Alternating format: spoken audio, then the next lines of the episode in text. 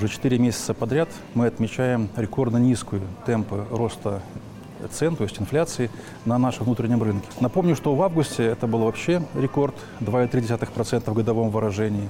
Ну, а если сравнивать с предыдущим месяцем, то есть с июля, это была дефляция ноль целых три десятых процента. Конечно, повлияло на это в первую очередь решение правительства о введении, ну, а до этого поручение главы государства, о введении особой системы ценового регулирования в нашем государстве, которая действует с ноября прошлого года. Подешевели многие товары, но вот именно в этом периоде основным, наверное, драйвером падения цен десять целых шесть десятых процента это была плодовочная продукция, это сезонный фактор. Но не только она повлияла. В целом стабилизация ситуации на внешних рынках, она оказала свой эффект. Но здесь, я вам скажу откровенно, расслабляться не стоит. Необходимо и дальше продолжать жестко контролировать ценовую ситуацию, поскольку вы видите, что сезонность, она влияет. Да, да. То вверх, то вниз. Ну и, конечно, ситуация с рублем российским, где мы основную часть товаров импортируем, она тоже имеет свое влияние на рост цен. Поэтому мы держим руку на пульсе и его ослаблять не намерены. Алексей Игоревич, а в августе МАРТ обещал, что до конца года ювелирно подойдет и ведет новые подходы к формированию цены. За счет чего и что это будет за механизм? И продолжится ли жесткий контроль за ценами, либо в этом уже отпала необходимость? Начну с конца вашего вопроса.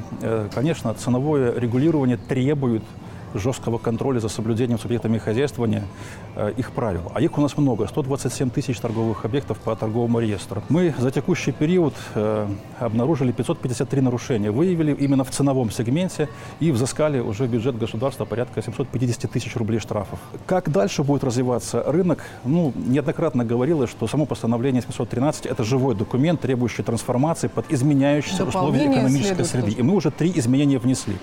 Последняя корректировка была направлена на возможность нашим производителям дать инструменты для продвижения собственной продукции в торговых организациях. И также, конечно, здесь немножко подставить плечо и торговли, потому что торговля – это такой же субъект хозяйствования, который должен зарабатывать, инвестировать в развитие. То есть стараются субъекты добросовестно выполнять правила игры на внутреннем рынке. С сентября, насколько я знаю, МАРТ больше не регулирует цены на услуги электросвязи.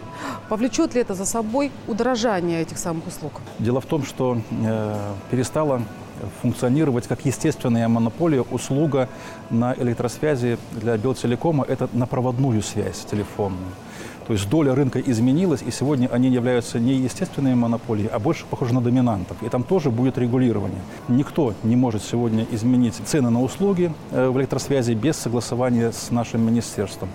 Вот. И на сегодняшний день не планировалось повышение этих услуг. Хорошо. А что касается услуг операторов сотовой связи? В апреле были попытки удорожания. Пришлось даже, насколько я помню, вмешаться госконтролем. Вы пытались изменить немножко тарифы, планы, минуты, гигабайты и так далее и тому подобное. Мы уловили эту хитрость и сказали, нет, здесь этого делать нельзя.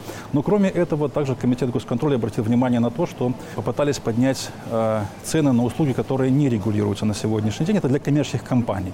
Ну и в условиях действующей ситуации, высокой рентабельности таких услуг э, мобильной связи было принято решение, что и там тоже действовать таким образом не стоит. Поэтому перегибать не, палку, да, не перегибать да. палку, и там тоже было принято решение не повышать стоимость этих услуг.